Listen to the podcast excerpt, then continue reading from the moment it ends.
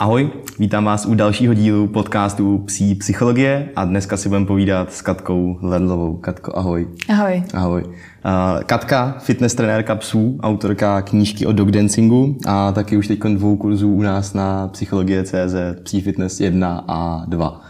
Katko, máš pocit, že když se v Česku řekne psí fitness, že to je už něco běžného, nebo pořád si většina lidí tak jako říká, jako, že fakt psy a fitness? Tak záží asi jak u koho běžného. Když se setkávám s tou komunitou jako psích sportovců, tak tam to samozřejmě běžná součást přípravy je. Hmm. Když bych se setkávala eh, jako s takovým běžným majitelem psů, tak eh, tam to zase tak běžné jako není. Eh, většinou jsou spíš jako překvapení, že to existuje, než že by to byl nějaký problém. Jo. Um, to znamená, co je největší část tvojí klientely? Jsou to právě psi sportovci, nebo, jsou to, nebo je to jako rehabilitace po úrazech, nebo i jak velká část jsou vlastně ty běžní majitele, který si chtějí zacvičit prostě fitness? Tak v tom Canine Fitness eh, to jsou většinou lidi, kteří už vědí, že něco takového chtějí. Takže to hmm. bývají dost často buď majitelé sportujících psů, a nebo to jsou uh, lidé, kteří uh, mají psa s nějakým úrazem, který už se prošel rehabilitací a potom vlastně v tom chtějí nějakým způsobem pokračovat, aby toho psa udržel v dobré kondici. Takže ti taky vě, jako vědí, o co jde. Jinak u, u těch psů po úrazech spíš by první fáze měla být ta rehabilitace hmm. a teprve potom nějaké fitness. Hmm. Jaký je mezi tím rozdíl vlastně, ten největší mezi rehabilitací a fitness? Uh, největší rozdíl by se dá říct v tom, že součástí rehabilitace jsou i další uh, metody, nejenom to aktivní cvičení, ale i nějaká manuální terapie, fyzikální terapie, uh, po případě hydroterapie a další podobné věci. Mm-hmm. Takže ta rehabilitace není jenom to fitness. Mm-hmm. Fitness je jenom jedna část uh, z té možné rehabilitace. Jo, jo, jo. Um, co jsou ty ostatní názvy, které si teď popsala? Manuální a, a fyzikální terapie? A, tak manuální terapie to jsou terapie, kdy člověk používá své ruce k tomu, aby nějakým způsobem zlepšil a, fyzickou a psychickou kondici toho psa. Takže to jsou třeba masáže, různé chiropraktické techniky, osteopatie, osteodynamika a další podobné. Fyzikální terapie to jsou všechny terapie, které zahrnují použití nějakých fyzikálních eh, metod, jako je třeba eh, teplo, chlad, že zahříváte svaly, které se potřebují uvolnit, nebo chladíte třeba svaly, které jsou bolavé, klouby, které jsou oteklé, nebo to je magnetoterapie, laser terapie, mm-hmm elektroterapie a mm, jasně, jasně. že se využívá prostě mm, elektrika, magnetické mm-hmm. pole a tak dále. Hydroterapie, to si myslím, že možná eh, spousta lidí i bude znát, nebo já si pod tím představím to, že pejsek chodí na tom nějakém páse eh, ve vodě. Eh, je to ještě něco jiného? Může to být i plavání. V různých zemích jsou dostupnější různé metody. Tam, kde mají na to prostory, mají na to finance, tak mají třeba spíše ty bazény kdy ti psi si ale neplavou, jak je zrovna napadne pro radost, ale je to zase nějaká řízená pohybová aktivita, kdy je u toho ten terapeut a dopomáhá tomu psovi, řídí kolik, jak dlouho, jak rychle by ten pes měl plavat, jakým mm-hmm. způsobem, využívají se vestičky, různé protiproudy, plošiny ve vodě na odpočinek a další takové věci. Super, super, to zní zajímavě. Um, u těch zdravých pejsků, když se vrátíme už úplně k příjmu fitness, um, myslíš, že by to měla být běžná součást života, která by sloužila i před tím, než se nějakému běžnému psovi něco stane? Uh, víceméně jako prevence, jako, jako u lidí ideální cesta, když člověk prostě bude cvičit nějak předtím, než se něco stane, tak mělo by to být podle tebe podobně? Přesně tak, je to jako u lidí. Stejně jako člověk by měl mít nějakou pravidelnou pohybovou aktivitu, tak, tak by to měl mít i ten pes. Pravidelnou pohybovou aktivitou se třeba i procházky, a samozřejmě by měly být v dostatečné míře, nechodit třeba jenom dvakrát denně na půl hodiny, ale ty procházky by měly být třeba delší, v nějakém určitém tempu, aby to stimulovalo jak pohybový aparát toho psa, tak třeba i kardiovaskulární, prostě mm-hmm. srdíčko, aby dobře fungovalo a byl ten pes v dobré kondici, netrpěl pak třeba obezitou. A tak dále. A co se týče nějakého specifického cvičení, tak to se zase hodí k tomu, aby ten pes uměl dobře ovládat své tělo a předcházel se nějakému zranění. A takové zranění mu klidně může vzniknout tím, že pes běží v lese, nedává pozor na své nohy a zakopne okládu nebo šlápne do díry nebo běží za balónkem, udělá kotrmelec a to jsou vlastně ty nejčastější příčiny hmm. úrazu. Nejenom to, že se psovi něco stane při sportu, ale že právě se někdy běží po zahradě, zamotá se mu noha třeba do zahradní hedice a už musíte na veterinu. Mm-hmm, okay. um, ty jsi zmiňovala procházky. Co jsou nějaké další aktivity, které možná spousta lidí běžně dělá přes den s pejskem a který se do toho fitness už jde nějakým způsobem zařadit? A teď asi chápu, že se to dá říct víceméně na všechno, ale co je takový, jako, co by si řekla, že opravdu je fajn za tebe? Eh, určitě, co může dělat úplně každý člověk eh, doma i bez nějakých speciálních pomůcek, jsou různé triky. Mm-hmm. Už jenom to, že psa naučíte, aby udělal otočku na jednu na druhou stranu, tak nějakým způsobem eh, podporuje to, to, aby on efektivně ovládal své tělo, aby se protáhl na jednu na druhou stranu, protáhl si svůj podél páteře. Když třeba jenom bude sedět, podávat vám packy, tak si protáhne svaly na zadní straně, předních nohou, mm-hmm. může dělat pla- poklonu, můžete ho učit různé plazení, můžete ho učit výskoky a jenom takové jednoduché cviky, jako je třeba změna pozic mezi sednistaň, lehnistaň, už vám pomáhají k tomu, aby on zapojoval své určitým způsobem a tím pádem je i určitým způsobem posiloval. Mm-hmm. Super. Um, jak učíš otočky pejska? Učíš je naváděním nebo nějak eh, speci- specifičtější?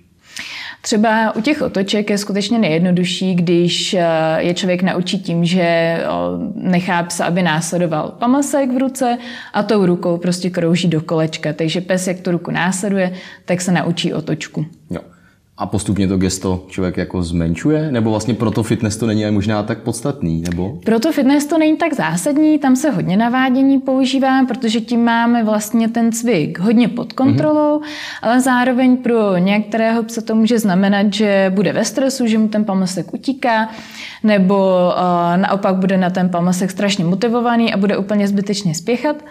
Takže tam je potom dobré to nějak upravit a učit ho třeba, že může následovat jenom prázdnou ruku a teprve za to ten pamasek dostane. Mm-hmm. My jsme v kurzech, eh, v tvých kurzech u nás na webu eh, hodně řešili i vylejzání předníma packama nebo zadníma packama na target. K čemu konkrétně tohle zrovna je třeba v tom Sim Fitness eh, fajn? Eh, můžeme začít už jenom tím, že se ten pes bude uvědomovat, že má, nějak, že má nějaké přední nohy, tím, že těma předníma nohama na něco vyleze. Eh, můžeme pracovat na tom, aby krčil nohy v kloubech, podle toho, jak vysoký ten předmět je, tak potom musí tolikrát nebo tak moc mm-hmm. krčit tu nohu, aby se na něj vylezl. A pak tím, že se vyvýší přední nohy a ty zadní nohy zůstanou níže, tak je na nich potom více váhy, a tím pádem ty svaly musí více pracovat, více mm-hmm. potom posilují. Mm-hmm. Ty, co jsou dole. Ty, co jasně, jsou dole. Jasně. Um, jak to teda naučit? Zrovna třeba vylezení předníma na, na nějaký target?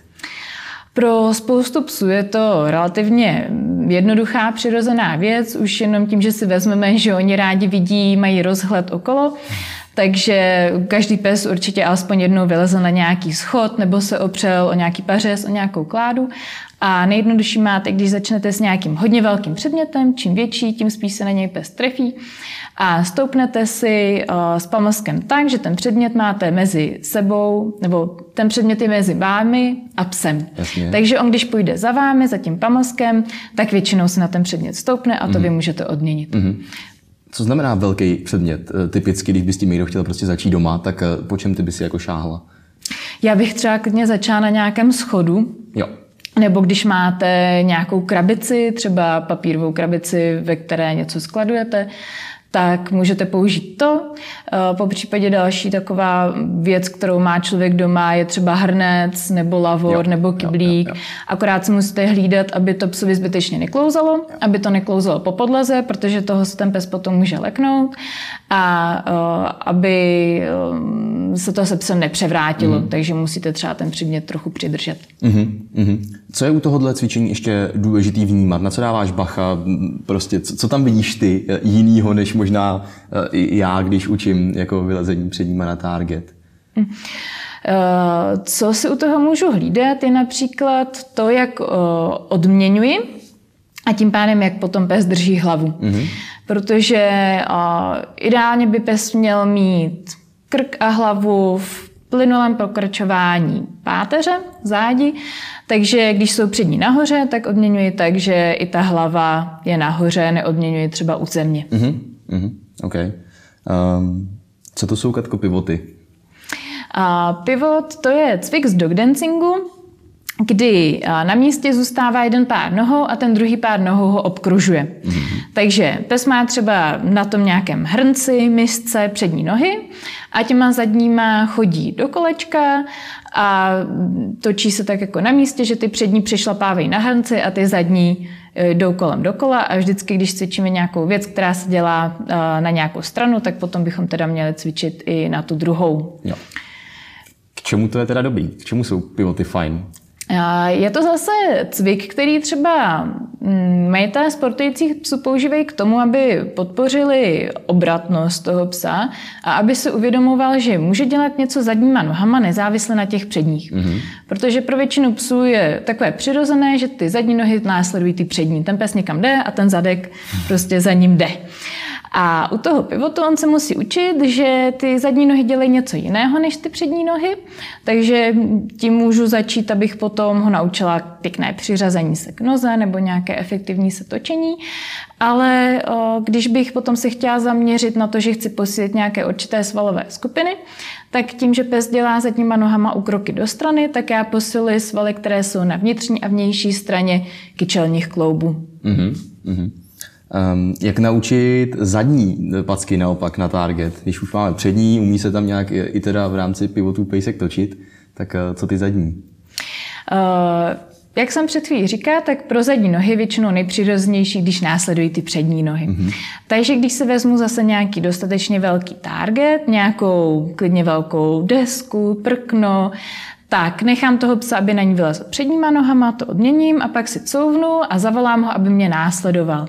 A pro většinu psů je tak přirozené, že udělají ten krok dopředu a ty zadní nohy skončí na tom targetu, což můžu odměnit. Mm-hmm. Když neskončí, že pes ho překročí, tak buď to můžu několikrát zopakovat, až on si zvykne na to, že chodí přes nějakou pomůcku, přestane se jí bát a začne tam ty zadní nohy dávat, anebo budu muset hledat něco dost velikého, aby to pro něj nebylo eh, takhle, aby pro něj bylo snaží na to šlápnout, než to překročit. Jo. Po případě, když nemám žádné šikovné prkno, tak můžu třeba začít jenom tím, že nechám psa, aby přecházel nějaký kobereček nebo nějakou mm-hmm. deku.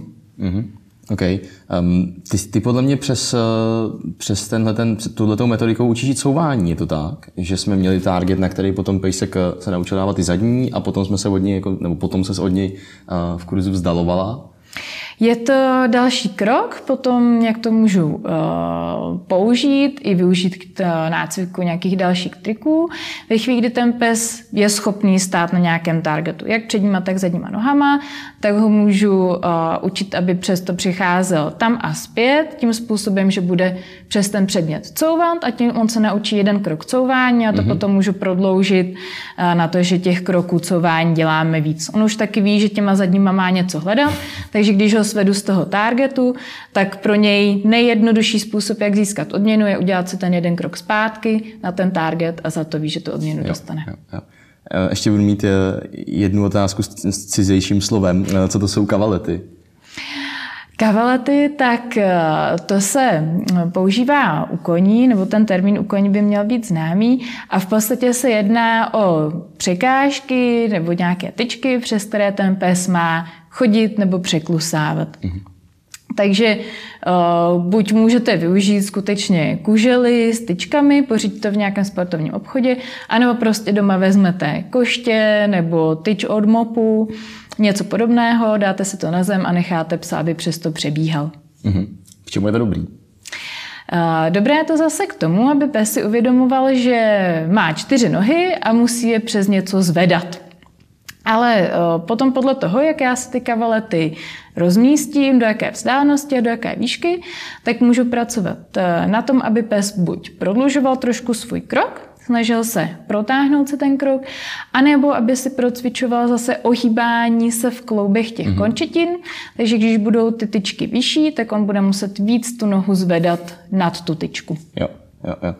Ty jsi několikrát zmínila uh, překlusávat, ale možná by mi přišlo důležité zmínit, že to, to není úplně to primární, že by v tom měl ten pes být jako rychlej.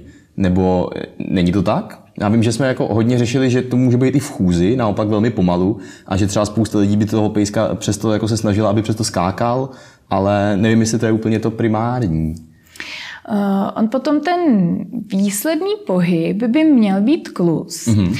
ale protože pro spoustu psů je takové přirozenější se přesto spíš snažit nejdřív přeskákat, mm-hmm. aby mhm. se rychle dostali na tu Jasně. druhou stranu, tak je dobré začínat eh, tím krokem. I kvůli tomu, aby on si vůbec prohlídl, co tam je, seznámil se s tím a teprve potom se dá přidávat na rychlosti. Ale chtěl bychom se vlastně dostat do toho klusu a ani ne tak proto, aby to bylo rychlé, ale proto, že to je pravidelný jo. krok. Jo, jo.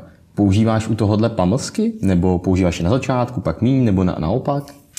Používám pamlsky docela dost právě proto, aby pes nespěchal.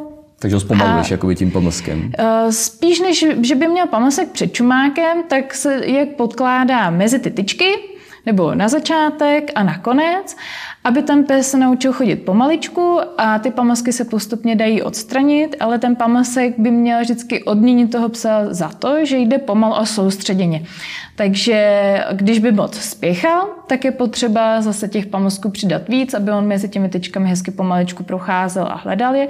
A ve chvíli, kdyby začal skákat, tak by to odměnu nemělo dostat a měl by člověk zase jako na tom postupně zapracovat. Mm-hmm. Um, jak moc vysoký ty překážky teda můžou být vzhledem k pejskovi?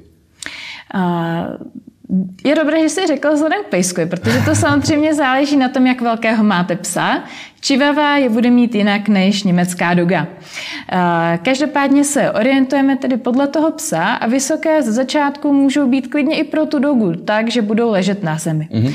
Samozřejmě pro někoho to znamená, že si ani nevšimne, že ty tyčky tam jsou, takže potom se začíná na nějaké výšce, která odpovídá do výšky zápěstí toho psa. Mm-hmm. Jak, jak pozná každý zápěstí? Zápěstí, um, to je ten, když to vezmeme od země, tak je to ten první velký kloup nad packou. Pes má prsty, kde uh, se ohýbají v kloubech ty prsty, no a pak ten další kloup je zápěstí. Okay. Okay. po případě, když nebudete vidět, tak se podívejte na náš kurz, tam je to ukázané. Přesně tak, přesně tak. OK, uh, promiň, zastavil jsem tě u zápěstí a kam se pak zvedají uh, ty překážky ještě? Když by člověk chtěl pracovat jenom na tom, aby pes prodlužoval krok, tak ta výška zápěstí vám stačí. Mm-hmm. Když byste chtěli pracovat na tom, aby pes zvedal nohy vysoko, tam už není ten klus tak důležitý, tam klidně můžete nechat psa, aby chodil krokem, tak se můžete dostat až do výšky lokte. Neznamená to, že se musíte dostat do výšky lokte, ale každopádně, když se když byste se chtěli dostat výš, tak ten pes už to nemůže překročit, už hmm. bude muset skákat. Takže jo. ta výška lokte je maximální. Jo, jo, jo.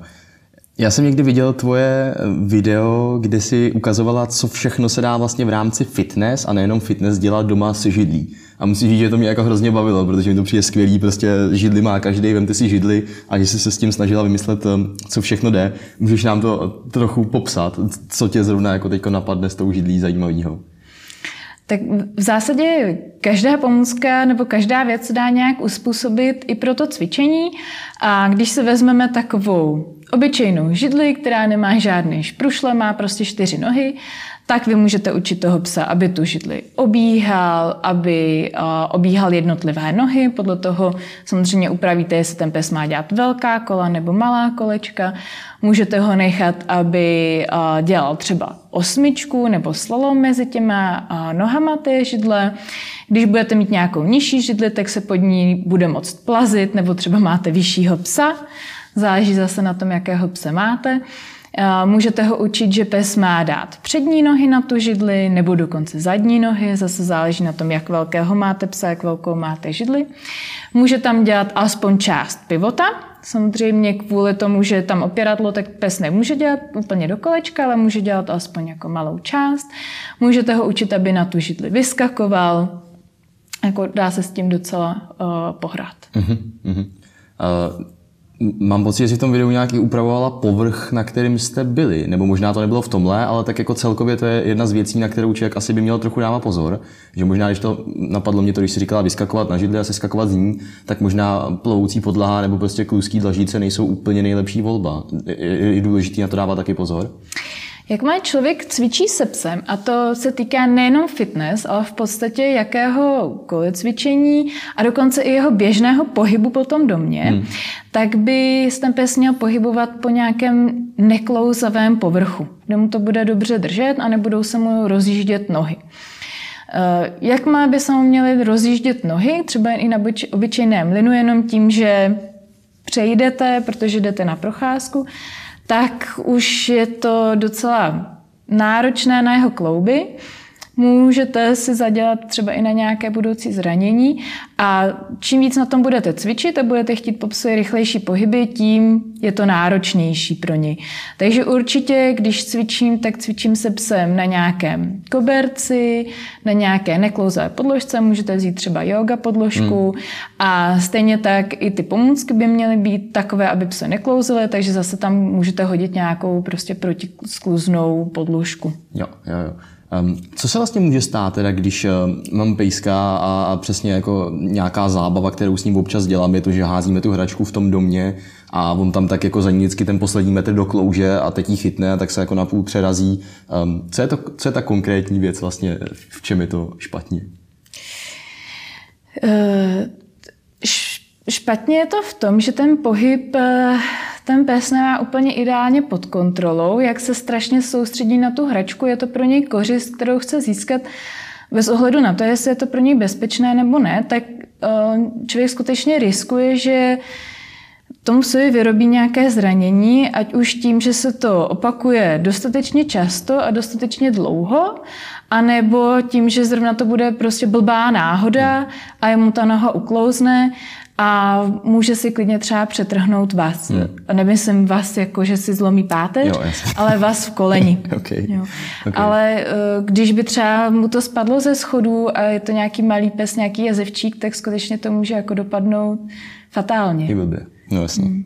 OK. Um, my jsme za celou dobu, teď, co jsme jako mluvili, vlastně nezmínili uh, žádný labilní pomůcky a ty různý jako bosů a čočky a tak. A já mám pocit, že když se řekne fitness, eh, ať už psí nebo lidský, tak spousta lidí si přesně první jako věc vybaví nějakou takovouhle um, labilní, labilní parádu, na kterou se dá jako vylejzat a teď jako lidi na tom začnou vždycky dělat dřepy, aniž by ten dřep, dřep nějak jako fungoval bez té labilní pomůcky, mám pocit. Eh, vnímáš to u těch pejsků podobně, že se k tomu možná třeba občas mají tendenci lidi jako uh, snažit dostat předtím, než eh, umějí vlastně některé věci na těch stabilních pomůckách?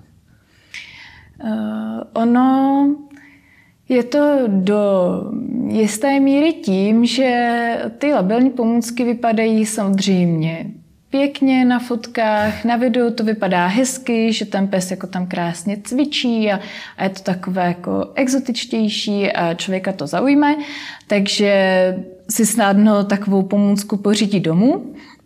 A teprve, když se o to začne zajímat, tak zjistí, že to vlastně vůbec není důležité, ta mm-hmm. pomůcka, a že předtím by měl absolvovat ještě nějakých jako pár kroků, než se vůbec k té labelní pomůcce dostane. Takže setkávám se s tím hodně, že se to takhle člověk pořídí, pak vlastně neví přesně, co s tím, tak tam něco naučí a když se o to zajímá dál, o to fitness, tak zjistí, že by mu stačila prostě nějaká pevná bedínka, na které by cvičil a na které by udělal jako skoro víc parády, než jo. někdy na té čočce. Eh, vlastně celý tvůj první kurz u nás je na stabilních jako, eh, pomůckách, mám pocit, a až ve druhém jsme, nebo si zmiňovala jakýkoliv labilní, že mám pocit.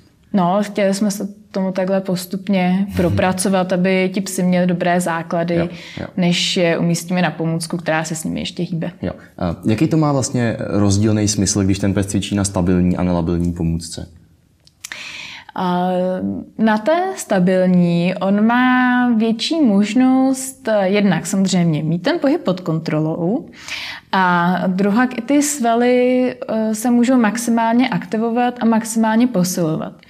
Když se pes eh, pohybuje na labilní pomůcce, tak to zase trošku víc pracuje s jeho, jeho rovnovážným systémem a on musí část cíle té svalů věnovat tomu, aby se udržel v té rovnováze.